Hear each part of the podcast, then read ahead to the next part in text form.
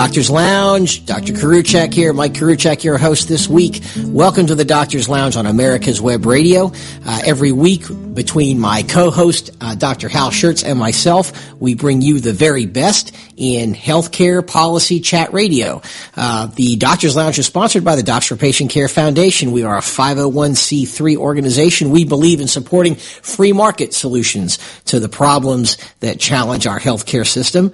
And uh, these days, uh, with the unexpected change in the political climate, we are, as uh, Dr. Hal put it to me the other day, kind of like the dog that caught the car.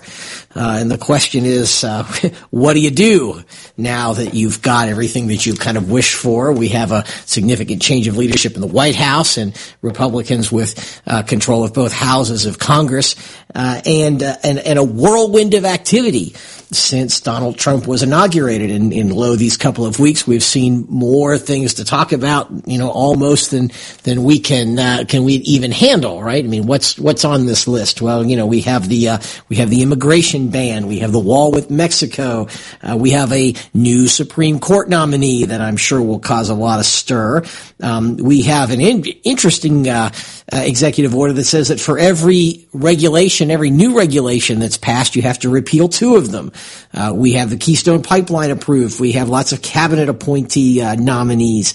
Uh, we have set a new record in how fast you can fire an attorney general uh, if that person gets out of line. And last but not least, the one that is relevant to the doctor's lounge, the one that pertains to healthcare, which would be the executive order regarding Obamacare passed, I think, if memory serves, during Donald Trump's first full day in office. So keeping a campaign promise uh, that he had long since uh, made many a times on the campaign trail. So uh, as part of this flurry of activity, we have uh, our first topic um, of the hour, which is to sort of dissect a little bit uh, exactly what goes into this uh, Obamacare executive order. And there's a very good summary of this that I'm going to base my discussion on here next few minutes. an article from Forbes magazine written right after the order was issued uh, by one Carolyn McClanahan. I think it's a pretty good review, so I'm going to base a little bit of a chatting on this. So apparently, this executive order, and I, and I know very little about how executive orders are supposed to be structured. I don't think anybody knows that unless they've just researched it recently. But there's there's five main sections to this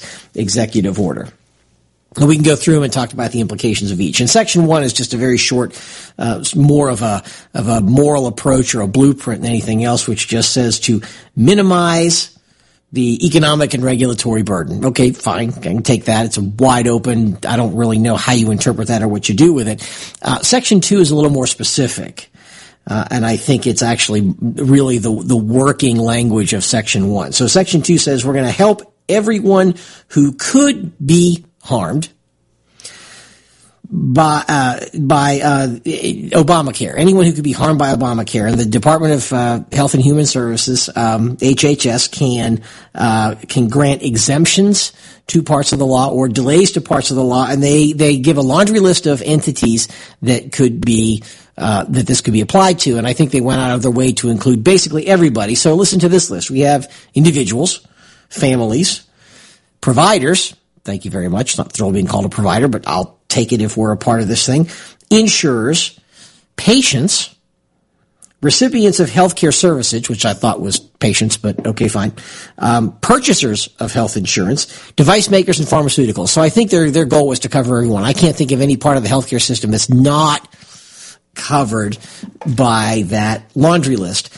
And so it looks like between sections one and two and sort of the overall approach here uh, is, is that they're trying to basically unwind Obamacare in the same order, in reverse order, I'm sorry, reverse order than it was implemented, right? Think about what happened. Obamacare was passed way back in 2009 and this all moved, uh, you know, beyond that. And Obamacare, of course, gave HHS a broad authority to sort of fill in the meat on the bones. I think that's sort of the metaphor I read where the, the Obamacare law was the bones and HHS put the meat on the bones. So how do you do that in reverse? Well, you act like a piranha and strip all the meat off the bones uh, before you go after the bones themselves. So, uh, you know what uh, what HHS can give, HHS can take away, and I think that's how this is supposed to work. And maybe it suggests a very different strategy to dealing with Obamacare than um, we're all assuming has to happen, right? We're all assuming that the legislation has to get passed first, and then de-implementation or unwinding of Obamacare occurs according to the legislative blueprint. Well, maybe it doesn't have to work that way. Maybe the thing to do it, and Dr. Hal already talked about this a couple of weeks ago, so uh, you know I don't want to repeat his thunder too much, but uh, maybe what this executive order uh, stage, which didn't exist at the time of House Show, uh, sort of lays that out and says, look, we're going to um, unwind what we can without having to confront the legislative problem, uh, and then maybe see what happens before you craft the legislation. Maybe we're thinking too far ahead by talking about the legislation. Or it also gives an alternative sort of plan B if there is legislative gridlock or if the Republicans flinch uh, when it comes to doing something bold enough that that uh, that makes a difference, uh, that maybe this is how we unwind things. So maybe we um, don't necessarily. Uh, you know, get rid of the mandate legislatively. We just reduce the fine or grant lots of delays or exemptions.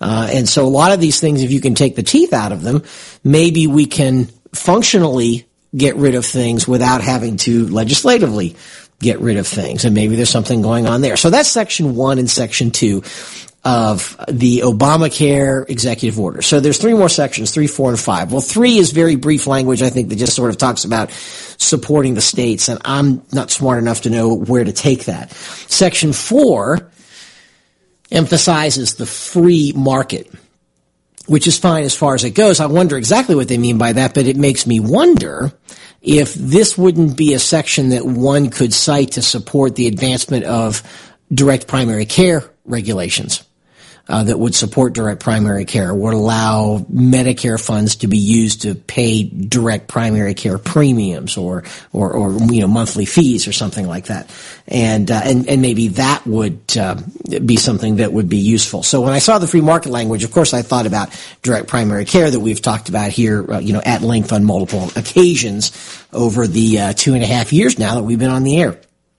Section five, the final section, is the only downer um, in this whole thing and really talks about um, that, that the rules still have to be followed. And what rules are we talking about? Well, uh, there was an article in the New York Times that sort of suggested what rules they were talking about, which, despite the source, sounds like it might actually be credible. But they talk about the fact that when HHS or CMS issues new regulations, they have to do it through a certain protocol that we saw when we talked about MACRA last year, which is that you issue a proposed rule, there's a commentary period, and then there's a final rule.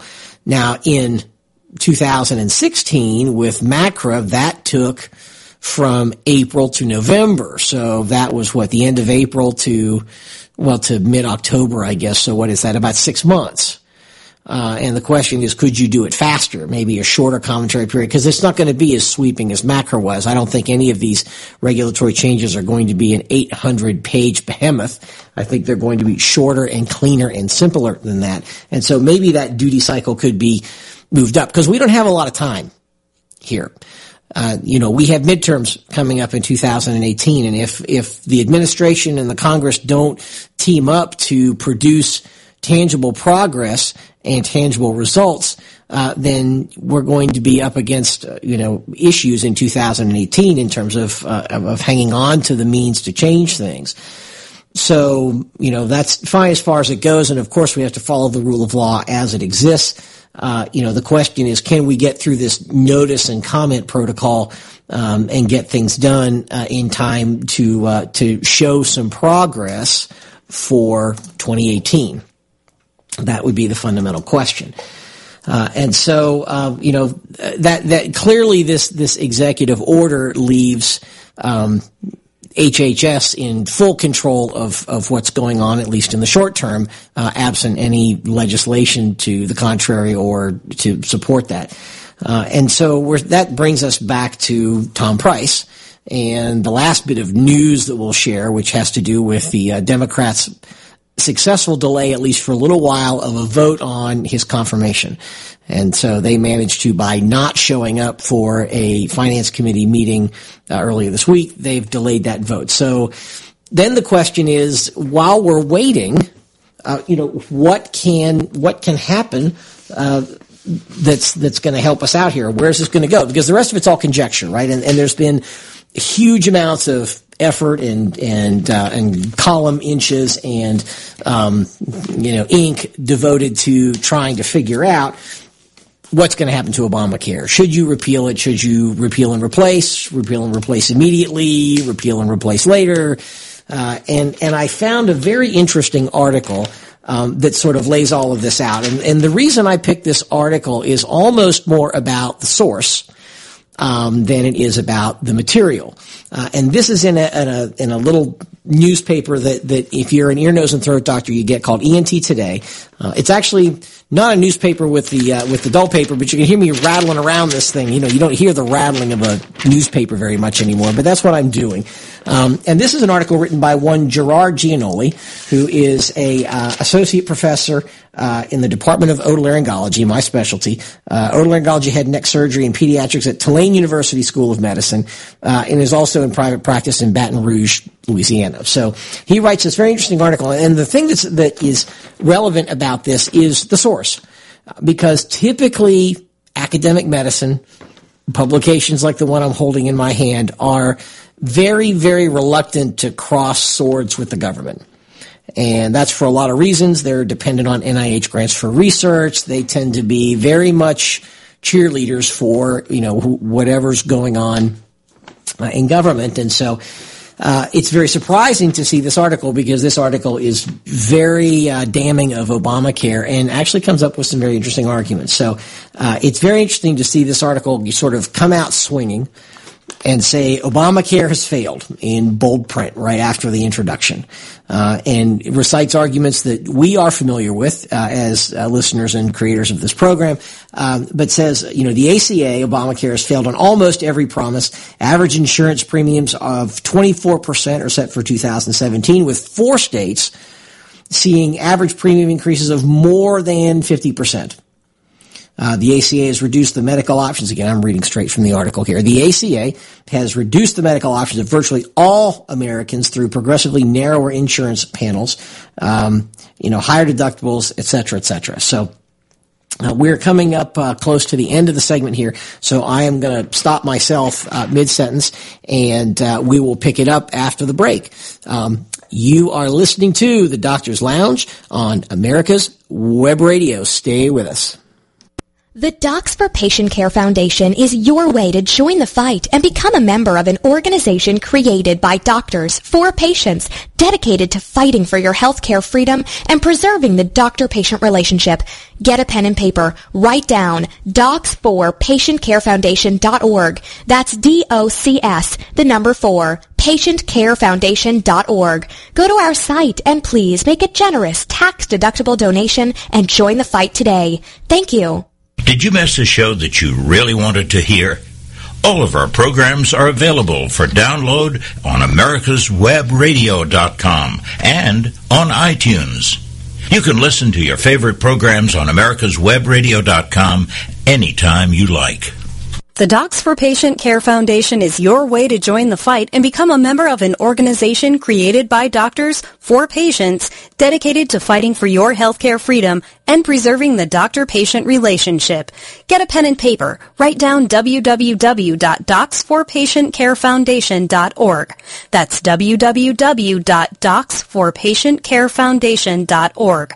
Go to our site and please make a generous tax-deductible donation and join the fight today. Thank you. You're listening to americaswebradio.com, the pioneer and leader in chat radio. Thank you for listening.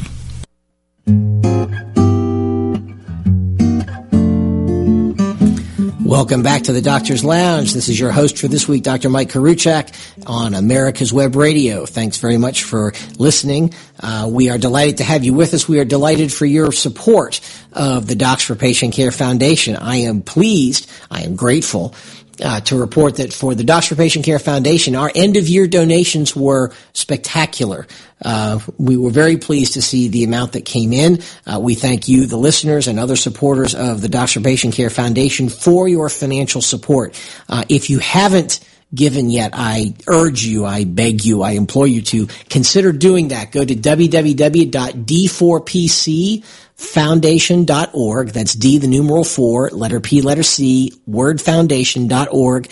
Uh, the uh, landing page there uh, shows you how to give, and uh, we need every penny that you can spare. The, what we do here, the, the, the board of the Docs for Patient Care Foundation, including Dr. Hal and myself and Dr. Gross and others, uh, donate their time. We don't get a penny of compensation for creating the show or doing any of the uh, the other things that we do, and we need your financial support to keep this going because there are significant expenses associated not only with the production of this show, but all the other things that the foundation does. So if you like what you hear uh, and you enjoy uh, downloading the podcast every week or listening every Thursday morning at 8 a.m. on America's Web Radio, please uh, give us uh, support that you can spare. It will keep us going um, and uh, and allow us to continue uh, delivering the message and spreading the news. Um, and now we're in an era where uh, you know, these seeds are going to find fertile ground. Uh, you know, we have been for the past several years, of course, um, sort of, uh, you know, wandering in the wilderness until things changed for the better uh, recently, and uh, and now we really have a chance to make this work. So please help us, um, and uh, thanks in advance for your financial support. We were talking at the end of the last segment about Donald Trump's executive order affecting Obamacare, um, what it says, what it doesn't say, how much ambiguity it leaves, uh, how it may be laying the blueprint to unwind Obamacare, dismantle Obamacare in small incremental steps. Um, as Dr. Hal said a few weeks ago, by using not only the language of Obamacare to, you know, against it, you know, the Obamacare language says that the Secretary of HHS shall, the Secretary shall establish regulations, the Secretary shall make rules. Um, and in those, in that kind of paradigm, in that kind of legal structure, what the Secretary creates, another Secretary can unwind or dismantle. Uh, and I think that's what this uh, uh, Trump executive order was aimed at doing. And then we said, look, well, beyond that, everything else is conjecture. Everything else is a guess. But I think there is a sea change. Uh, I think there has been a bit of movement of the earth under America's feet uh, in terms of the attitude of many folks, uh, including perhaps organized medicine, maybe, Maybe I'm hoping too much. Maybe I'm reading too much. But we're reviewing this article written by one Dr. Gerard uh, Gianoli, uh, who is at Tulane and uh, private practice in Baton Rouge. Not only did he write the article, but a, a, publication that is common in my specialty called ENT Today actually published it, uh, which means that not only are there authors willing to write this stuff in organized medicine and academic medicine, but there are editorial boards willing to publish it. So we are just going through this article and sort of going through some of the details to marvel, you know, not only at the facts, but who is actually telling them. So, um, this article comes out swinging. Says Obamacare's failed, uh, and and uh, talks about uh, the fact that yes, there's 20 million new Americans on insurance, but um, those 20 million Americans are faced with a deductible of at least $6,000, which is the bronze level deductible. Um, and while they can claim to have insurance because they have a card, uh, you know, how much true access to care do you have if your deductible's that high? And we've talked about that before. You know, it's easy to put a card in somebody's hand and then a politician can get behind a podium or in front of a TV camera and claim this success because 20 million people have cards. But the question is, how many of those can afford their deductible? And then on top of that, if they can afford their deductible, how many doctors actually take Obamacare exchange plans because I can tell you that in our practice that has been an issue. We do take them.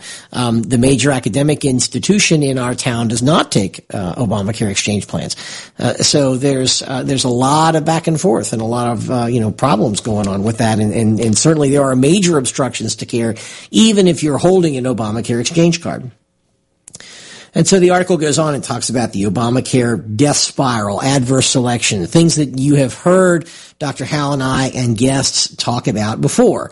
That the, the harder it gets to get insurance, the more healthy people opt out in spite of the penalty. That leaves only the sicker patients and fewer healthy patients to carry those folks with their premiums. Uh, and so it gets even more expensive and even more people drop out and that's how the death spiral works. Then the article quotes, um, of all people, Senator Elizabeth Warren, who said in a recent article, and I quote, I'm quoting Elizabeth Warren's quote from the article, so it's kind of a two levels of separation thing. But here's the quotation. Americans want reform to Obamacare, Democrats, Democrats included. um, Democrats must bring down the cost of health care, uh, health insurance, and the cost of care. So um, I don't know if that's out of context or not. That's an interesting thing for Elizabeth Warren to say, but so be it. Uh, this, so then the article goes into the case for uh, repealing Obamacare and the case for, I'm sorry, the case against repealing Obamacare and the case for repealing Obamacare. You know, the case against Obamacare mentions things we already know. First and foremost, 20 million newly insured Americans, the guarantee provision that says you can't be turned down for a pre-existing condition, and maintaining your kids on your own plan until they are 26 years old. All stuff that's popular. Uh, then the, the, the case, um, for repealing Obamacare kind of debunks all of that stuff. And there's a great, a great quote here from the article that I'm leading up to. But uh, interesting facts here, or at least, I don't know if they're facts, but some statistics, and I'm not sure I believe them or not, or I can at least say that they're refuted. Uh, one of which is uh, that this article says, of the 20 million Americans that have insurance through Obamacare. This article says that 16 million of them receive Medicaid, and even if Obamacare was repealed, the folks on Medicaid would stay on Medicaid. I don't know if that's true or not. And there is a publication from the um, the Congressional uh, Budget o- or Business Office. Let me make sure I get this right. Yeah, the Congressional Budget Office, the CBO, uh, and their numbers say that if Obamacare were repealed, that 18 million Americans would go uninsured, and that doesn't square with the math. If you've got 16 million on Medicaid of 20 million total insured. That only leaves 4 to 5 million, according to this article, that would lose insurance. And yet the Congressional Budget Office is saying 18 million. I, I don't know how to reconcile those two mutually exclusive figures. Uh, and, you know, this gets down to what really becomes a problem when you're debating this stuff is whose facts do you believe? And, you know, once something gets quoted enough, whether you're reading the big government literature or the, you know, small government literature, both sides of the political aisle, you know, they all sort of pull their gospel together and make strong arguments for their positions. But the question is, you know, the facts that one quotes and the facts that the other side quote are, are, are, you know, mutually exclusive. They can't both be true. And this is a big deal. I mean, this is one of the things that is, you know, causing the Republicans to get cold feet in terms of coming up with a repeal bill or a replacement bill or a deal with it somehow bill is, you know, what are your facts? I mean, if, if 16 million people are safely on Medicaid, no big deal. Uh, you know, but if 18 million people are going to lose insurance if you repeal without replacing or dealing with that question somehow, obviously it's different.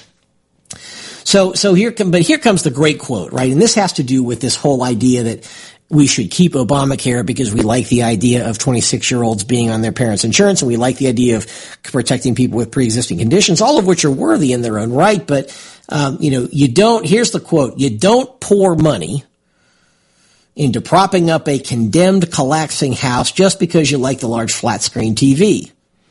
Similarly, you don't keep thousands of pages of Affordable Care Act rules and regulations and all of the terrible things they spawn only be, just because you like the ability to keep your kids on your health insurance plan until they're 26 and like the idea of keeping people with pre-existing conditions. And I think that's probably the central thought of the article is that, you know, we, we like a few things. There might, there should be a way to save those.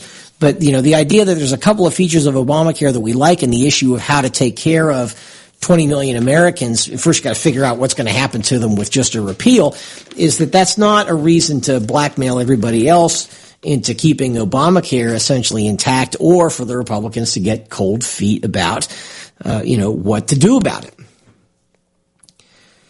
But I think there's even more good news out there. I think that that we're starting to see, and I'm going to pivot a little bit here and talk about health information technology, uh, and talk about a, a, reference a little bit of what we talked about two weeks ago when I had uh, a really smart guy as my guest on the show, one Dr. Chuck Webster, um, who is an MD but uh, decided after training to devote himself to health information technology and something called workflow that we talked about extensively last time. And we talked about the fact that you know the, the HIT health information, information technology community has been obsessed with data, uh, and that's fine as far as it goes. But that really what you got to talk about is workflow, and use that concept. You can solve far more problems if you work on workflow than you do on data. And I found an article, and I got to flip to it here on my screen and hope I do it without screwing up. Okay, here we go.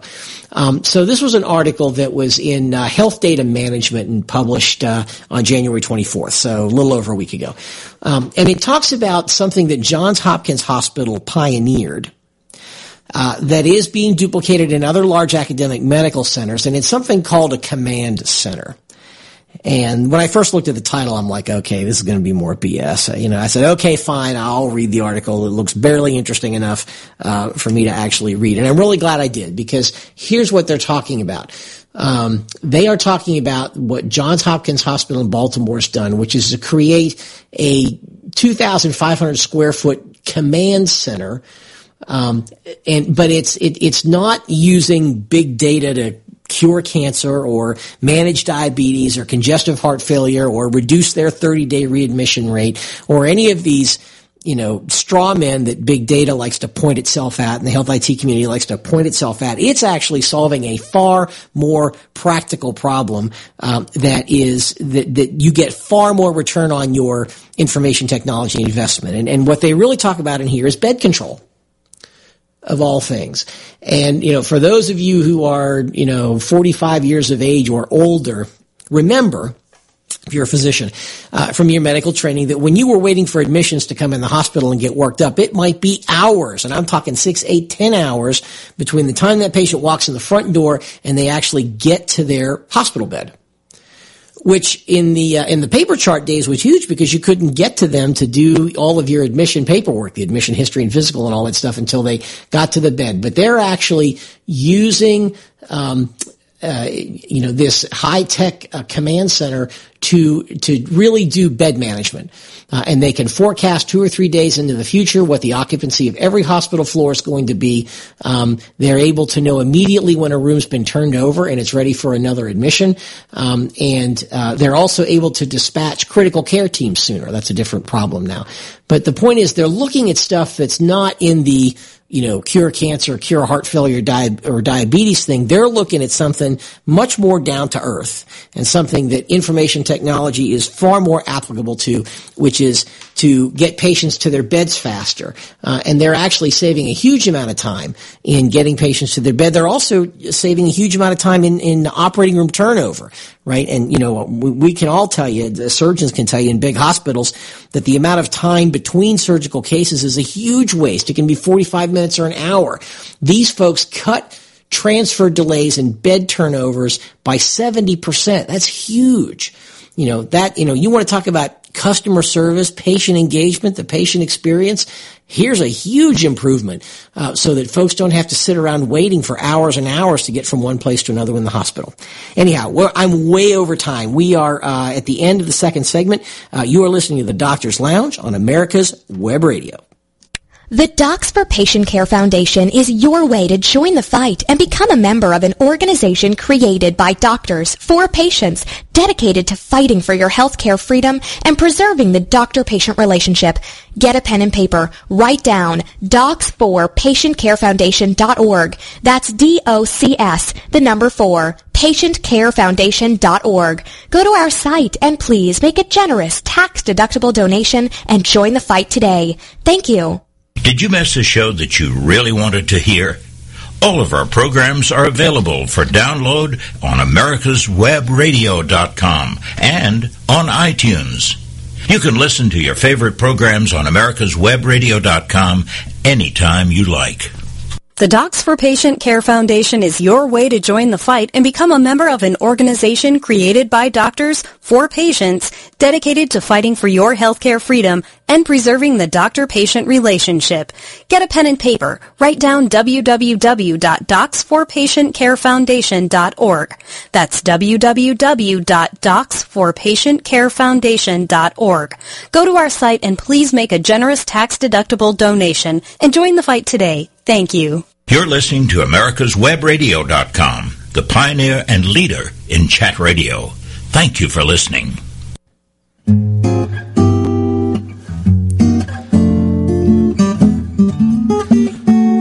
Welcome to the Doctor's Lounge. This is your host, Dr. Mike Koriwchak. Thank you very much for spending time with us this Thursday morning on the Doctor's Lounge broadcast by America's Web Radio. We are available both every Thursday morning uh, as a live broadcast on America's Web Radio. We are also available by podcast from the iTunes store. Um, today we have a very special guest, and this is somebody that I have been meaning to have on the show for a long time. And before we even go on the air here, he has already elevated the experience, Dr. Chuck Webster, uh, because we are not only broadcasting on America's Web Radio by uh, traditional internet radio, but we are on a new technology called Fire Talk. So as we do this, we're not only on audio, but we're on audio video as well. So, Chuck, I'm just going to let you do your own uh, introduction because you've got so much neat stuff going on. If I try, I'm going to miss it. So tell everybody who you are, and we'll go from there.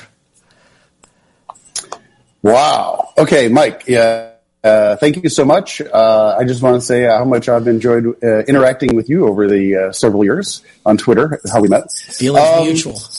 I guess I could sort of start with uh, I've got like five degrees. Uh, my mother says I'm killing myself by degree, and they include accountancy, industrial engineering, artificial intelligence, medicine, and computational linguistics. So, yes. Oh, the that's government all. was willing to pay me to go to school for a long time. Uh, Lord, so well, uh, that multidisciplinary stuff is kind of what we need to move this along. Yeah. So. Well, now, now the the funny thing is, is if you actually look at the intersection, uh, and one of my, you know, when you give a presentation, you show sometimes a slide about yourself at the very beginning. Uh, I show a Venn diagram, okay, and I I show my degrees, and you know, with like three or four bullet points in each one, and then I show the intersection, and the intersection is uh, healthcare workflow technology. That is, if you look at uh, cost and engineering, which is about workflow and usability, uh, and medicine, of course, uh, and artificial intelligence, which is about knowledge representation, so re- representing workflows and having engines work on them. Um, that's uh, kind of led me to what I do, and I'm, you know, I, I I play almost. I play a character. Actually, there is a cartoon out there of me. Uh, one of the vendors made a. I, I, they, they they did a they did a 15 minute cartoon with Chuck Webster as a character a character, uh, and um, it's pretty funny. Uh, uh, kind of uh, and but um, so you know, Doctor Workflow, the king of all workflow in healthcare, the workflow bear. And that comes from this idea that if you, you know, if you're in the wintertime and there's a little cave and there's a bear in there hibernating and you go and you poke them with a stick, they'll come out and they'll roar at you. So on Twitter, if people mention workflow, like they're at a conference and the speaker mentions workflow, they'll, they'll tweet about it and they'll mention me and I'll immediately, you know, start pontificating and agreeing or disagreeing. And that's called poking the workflow bear. Gotcha. Um, currently, cur- yeah, uh, I'll, I'll, cut it. Uh, the, two two more things. Um, I'm a Health Information Management System Society social media ambassador. HIMSS is the 45,000 attendee conference that's happening in late February, uh, and um, so kind of it's basically a license to tweet, uh, to blog and video. So you walk up to a vendor booth, for example, and they and they say, "Well, why are you taking pictures?" Or you know, you want CEO, and then you say, "Oh, I'm a I'm a social media ambassador." They say, "Oh, oh, oh okay, okay." Oh, great, and then they yeah. roll the red carpet out. Sure. Uh, and then the other thing is, is this this year for the first time ever, I'm also into 3D printing and uh, uh, uh, my, Arduino and Raspberry Pi and so forth. Uh, one of the booths, HIMSS is actually donating a booth to become the first ever makerspace. Uh, this makerspace is in the innovation zone. It has three, two 3D printers. It has a couple of CNC tools such as laser cutter engraver, uh, a probably 30 or 40 different uh, boards, micro, or, you know, that you can build inputs and outputs and you know stuff. And it's really kind of intended to be a place where if you have an idea, you could show up Monday morning, and three and a half days later, you might have actually have a working prototype. Uh, so this um, is uh, this is the so, glorified. So the education version. was the old was the beginning, and now and then the the social media ambassador and the makerspace is kind of like now. So this is like the uh, the steroid induced version of those 64 in one electronics kits that you and I grew up on. Uh, you know, where you assemble components together, bending the springs Yep. and putting the wires Yep. on and uh, building your Yep. your burglar. Alarm. uh, but now this is is. in the space, you know, where everything now becomes modular. And, and and this is you know a huge part of, of where things are going you know not only from a treatment standpoint but from an information management standpoint. True? Yeah.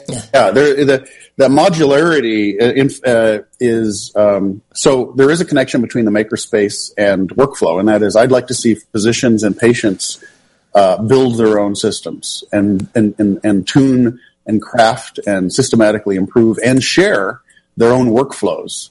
Uh, and uh, uh, in the makerspace world, where you're, you're typically interacting with physical artifacts, um, the the idea of modularity is actually uh, considerably further along in the hardware world than it is in the um, in the software world. Because you think about you know patching together uh, you know hi-fi uh, setups and and and and and you know and and and there I'm, I'm holding a board right here has that can be plugged into other things. Right. He's, he's holding up for the um, viewers on my end that don't have the video. He's holding up you know small computer chip modules, each of which do a focused task. And if you plug exactly. these things all together, like jigsaw pieces, you can assemble complex devices and, and the, the big deal here is that these things all work together and all you have to do is plug them in. And if you think about it, that's the thing that's missing right now from, you know, what's getting used in the trenches of healthcare and healthcare information technology is that, you know, what, what do we struggle with now, Chuck? Well, be our EMR doesn't communicate with our portal yep. and our portal doesn't yep. communicate with our patients. And yep. the whole thing is complicated by all the reporting we have to do, which takes up so much of our time that we got no time to work on some of this other stuff. So let me put this all in perspective for the, for the viewers on my end with, with audio only.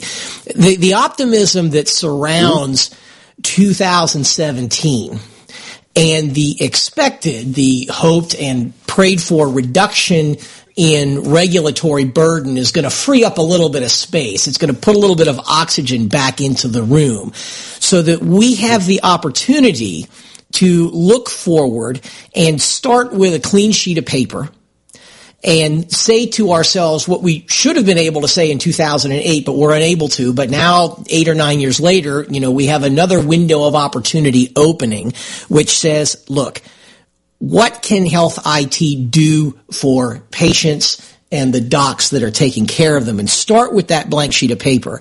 And what Dr. Webster here has that I have watched him present over at least three, four years now is, is material that needs to be included in the backbone of whatever we create to replace the regulation driven, government driven stuff that has made things worse instead of better.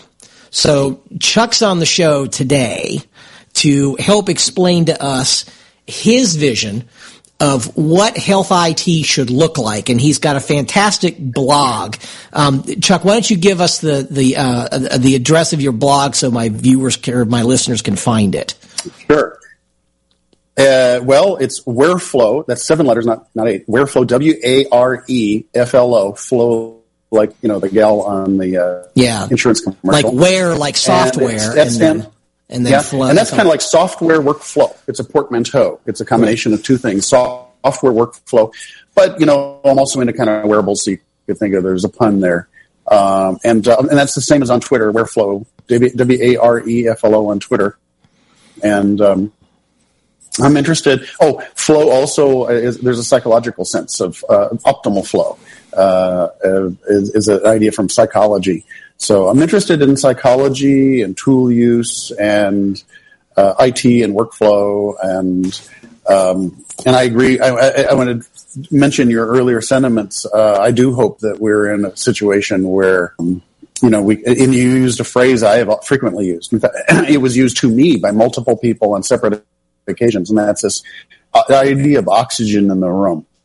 Um, you know, I, I did a, a, focus group with 40 of the top CIOs uh, two years ago, three years ago, uh, in in Scottsdale, and uh, and it was all about workflow and innovation, and, and and they said, you know, this is all great stuff, but there's no, but it's it, certain government programs have sort of sucked all the oxygen out of the room. We we, uh, you know, our our CEOs are pressuring us to to deliver systems that will, you know, get the subsidies, and that and that, and so we can't do the good stuff.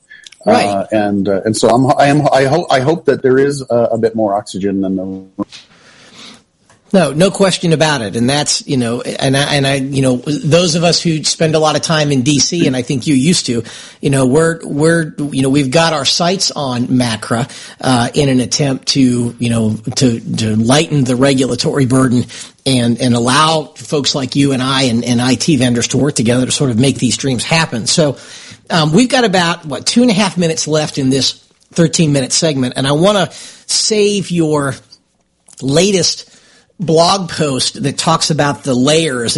You've got a, a, great picture of a layer of pancakes or a stack of pancakes that starts with the patient experience and then outlines things to support it. So what I'd like to do is sort of stretch this segment a little bit and let you talk about that next time. But what, uh, Chuck, is your sentiment? And you mentioned it briefly, so I just want you to expand on a little bit if you can, which is what is the sentiment of the folks in health IT? Are are they as tired of the regulations as doctors are? Does everybody feel like you and I do?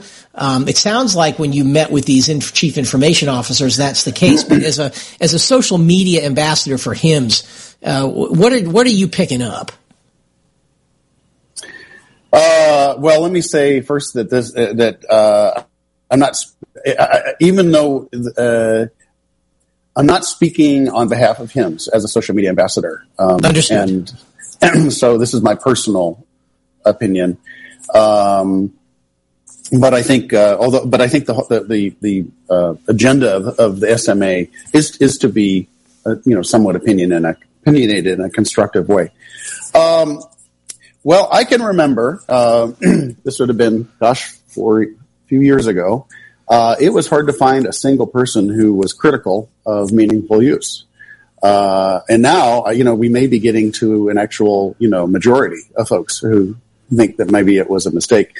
And there's even, you even get people who actually were quite instrumental in, um, in making it happen who sort of say, who, me? I, was, I, I, was, you know, yeah. Uh, you know, so there's a lot of finger pointing going on now. And in fact, even recently, uh, as high up as Biden and Obama, uh, basically said it was a failure uh, last week, uh, and then read the the transcript. Um, so you know we've spent billions and billions of dollars, and, and it did not achieve uh, the aims of you know uh, making the bowl and making healthcare better while you know controlling costs. Um, so um, I think we, we need to try a different approach. Good deal. Uh, uh, Chuck, we're at the end. I'm going to cut you off. We're at the end, we're at the end of the segment. So we'll, we'll get, uh, we're going to pick this up right where we left off. You are listening to the Doctor's Lounge on America's Web Radio. The Docs for Patient Care Foundation is your way to join the fight and become a member of an organization created by doctors for patients dedicated to fighting for your healthcare freedom and preserving the doctor-patient relationship. Get a pen and paper. Write down docs4patientcarefoundation.org. That's D-O-C-S, the number four, patientcarefoundation.org. Go to our site and please make a generous tax-deductible donation and join the fight today. Thank you. Whether cruising the strip in a 57 Chevy or taking the family on a vacation in a 71 Oldsmobile Vista Cruiser, you need to tune in to Classic Cars with Steve Ronaldo and Jim Weber every Saturday from 8 to 9 a.m. on americaswebradio.com. The Docs for Patient Care Foundation is your way to join the fight and become a member of an organization created by doctors for patients dedicated to fighting for your healthcare freedom and preserving the doctor-patient relationship. Get a pen and paper. Write down www.docs4patientcarefoundation.org. That's www.docs4patientcarefoundation.org. Go to our site and please make a generous tax-deductible donation and join the fight today. Thank you. You're listening to americaswebradio.com, the pioneer and leader in chat radio. Thank you for listening. Welcome back to the Doctor's Lounge. This is your host, Dr. Mike Koriwchak, with a very special guest, Dr. Chuck Webster, who is uh, a physician. He's so many things, I almost can't name them all off by memory, but a physician, a workflow guru, a linguistics expert. What am I leaving out, Chuck? You, uh, well, I'm a dilettante, jack of all trades, master of none. I hear um, you. So I could like mention things that don't have anything to do uh, with uh, the subject at hand, like archaeologist. Okay, uh, all right. But, uh, so a lot of different. There's actually a, there's actually a mound. Go ahead. So. I mean, uh, Chuck is exactly the sort of uh, you know Renaissance man, multidisciplinary you know, understands a great deal of divergent fields very well. And, and this is the kind of mind that we're going to need if we're going to transform healthcare into something that is from something that is hampered by information technology to something that is enhanced by information technology. So we left off in the last segment, Chuck. We were talking about sort of the, the general uh, feel of, of what you're getting of, of where you think health IT feels with respect to regulations. And then I think we're going to go on and talk about your latest uh, blog post, which outlines beautifully, I think, what docs and patients for that matter need to understand about how health IT can actually help us get the job done. Mm-hmm. Okay, uh, so you'd like me to continue to talk about? I'd like to. T- I'd like you to talk about. Um, let's just go right into your blog post article. You you had a blog okay. post, and I, I couldn't find the date on it. It sounds like it's very recent, but uh, you've got an excellent diagram in there that's a stack of pancakes Mm-hmm. basically that says and the yep. top pancake is what the patient experiences the stacks below are all the levels of, uh, of the components of a of a well constructed medical practice that make that patient experience good not only in terms of outcome but the experience itself so why mm-hmm. don't you mm-hmm. talk about that well sure um, let's see uh, I, I write a lot of blog posts um, partly uh, I participate in tweet chats, and the, and the tweet chats will have a topic. And this topic was patient experience, and the company that was holding the tweet chat was was um, uh, is kind of famous for its APIs, application programming interfaces. Uh, and so I thought about, well, what is the connection between an API and uh, patient experience? Because we're certainly seeing headlines. The government is, uh, you know, uh, trying to get like for example, to open up their systems so that that data can be, you know, flow uh, into and out of mobile apps and wearables and so forth. Um, and so um, the um, uh, that blog post was uh, my attempt to connect patient experience to these uh, under the hood technological artifacts called APIs. So let's talk um, about APIs. Define those for everybody because that's uh, my sure. listeners aren't okay. going to know that, but they need to. Yeah, uh, well, application programming interface. So, application, that's perhaps the electronic health record. Uh, programming, uh, an API is usually something that a programmer uses. So, that's why uh, users who aren't programmers might not be familiar with APIs. However, the the tools and the ease with which a programmer can proceed and build something has important downstream influence on user experience because uh, if uh, the, the, users don't like their system and they want to change the system, if the system's hard to change, then uh, because the because the programmers can't get at the data, uh, then that slows down uh, systematically improving user experience and ultimately patients uh, experience. If you think of them as both users of you know more and more sort of consumer or patient facing information technology, but also just uh, you know when they interact with the health system, they're interacting with people who may have a smile on their face, but then when they turn around to interact with the backend systems, if those workflows don't flow, then you end up with a you know kind of a crappy customer user. Well, I think that was the sentence uh, customer, uh, that really resonated with me the most because that's what we struggle with. I mean, you know, we have a culture in the office that says yes you know patients come first you you know and we we do our best to take care of them and uh, but the the problem is just what you're saying which is that if it's if we don't have you know, an interface. Classic example, right? We order a chest X-ray. Let's say. I mean, we don't order a lot of those in ENT, but let's just use a, an easy example. Is you know, the staff member can smile and be happy to order the chest X-ray, but if they have to click a button on their EMR and then turn around and fill out the same paper form that they've been filling out for the past 20 years, then one, the IT isn't helping. And number two, the later in the day it gets, the harder it is to keep a smile on your face because you know the more busy work you're creating and the more inefficiencies you got to plow through. Uh, so that just, that really spoke to me, Chuck. Uh, well, then, do you, do you remember the phrase, the system uh, behind the smiles? Yes. yeah, that's in your Uh, post. behind- yeah. Okay.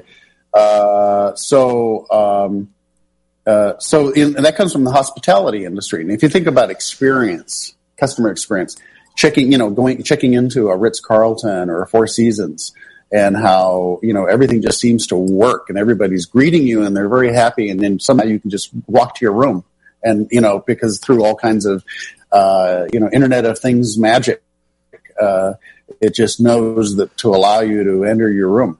Um, and your and all your suitca- your suitcases all magically have just appeared there. Uh, well, you, you know uh, you can. Uh, uh, there have been lots of studies that show that forty to sixty percent of customer experience is not about staff, their training, their attitude. It's about those back end workflows. Do they do do the workflows that the staff uh, rely on to do their job? Do they actually do what needs to be done? Um, and so, you know, you see a lot of customer um, service, ex- customer experience uh, uh, initiatives kind of focus on the smile, you know, getting, you know, get gung ho staff and so forth. Uh, but, you know, that creaky back end, badly designed for whatever reason, uh, in, in, uh, enterprise software. And even though, you know, you may be talking about medical practices here, that's, you know, that's, that's still the enterprise. The enterprise uh, is, is the medical practice. Um, so yes, so that, that back end software that the user or the patient does not directly interact with has a, a, a at least a 40 to 60 percent uh, influence on that patient's uh, experience. Absolutely. And, and that's, you know, whenever, and, and this is, I'm going to speak to the docs in the audience for a second, but patients, you listen to this too because it obviously affects your experience. Typically what physicians do, and this is something that has to change, is when there is a workflow failure, patient calls because they didn't get their lab result when they thought they should, et cetera, et cetera, or, you know, there's a near miss in terms of something bad almost happening. What does the doctor typically do? Well, you go to your administrator and you say, here's something bad that's happened. You need to fix it. And then the doc just walks away and expects it to get fixed. And we expect our administrators to pull off miracles. Well, what's happening under the hood of our miracle worker administrators is they're the ones that, that they may not call it workflow, but they understand what it is, mm-hmm. at least at an elementary level.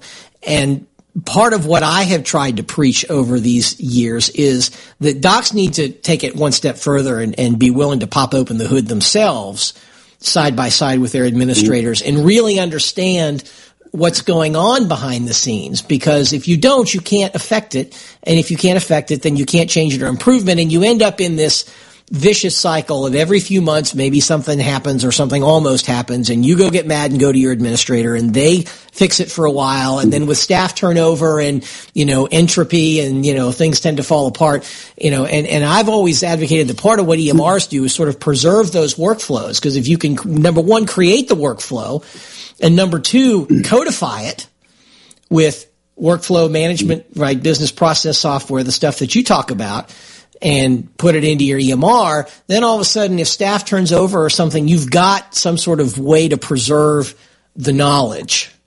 And you have something that's well designed and something that stays. And I think that's got to be part of the, the big sheet of paper too. But, um, your thoughts?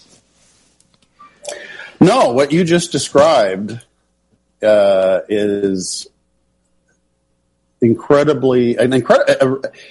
Uh, uh, I'm going to make not an analogy, but I'm reminded of. Okay, um, uh, and this is completely agreeing with everything you said.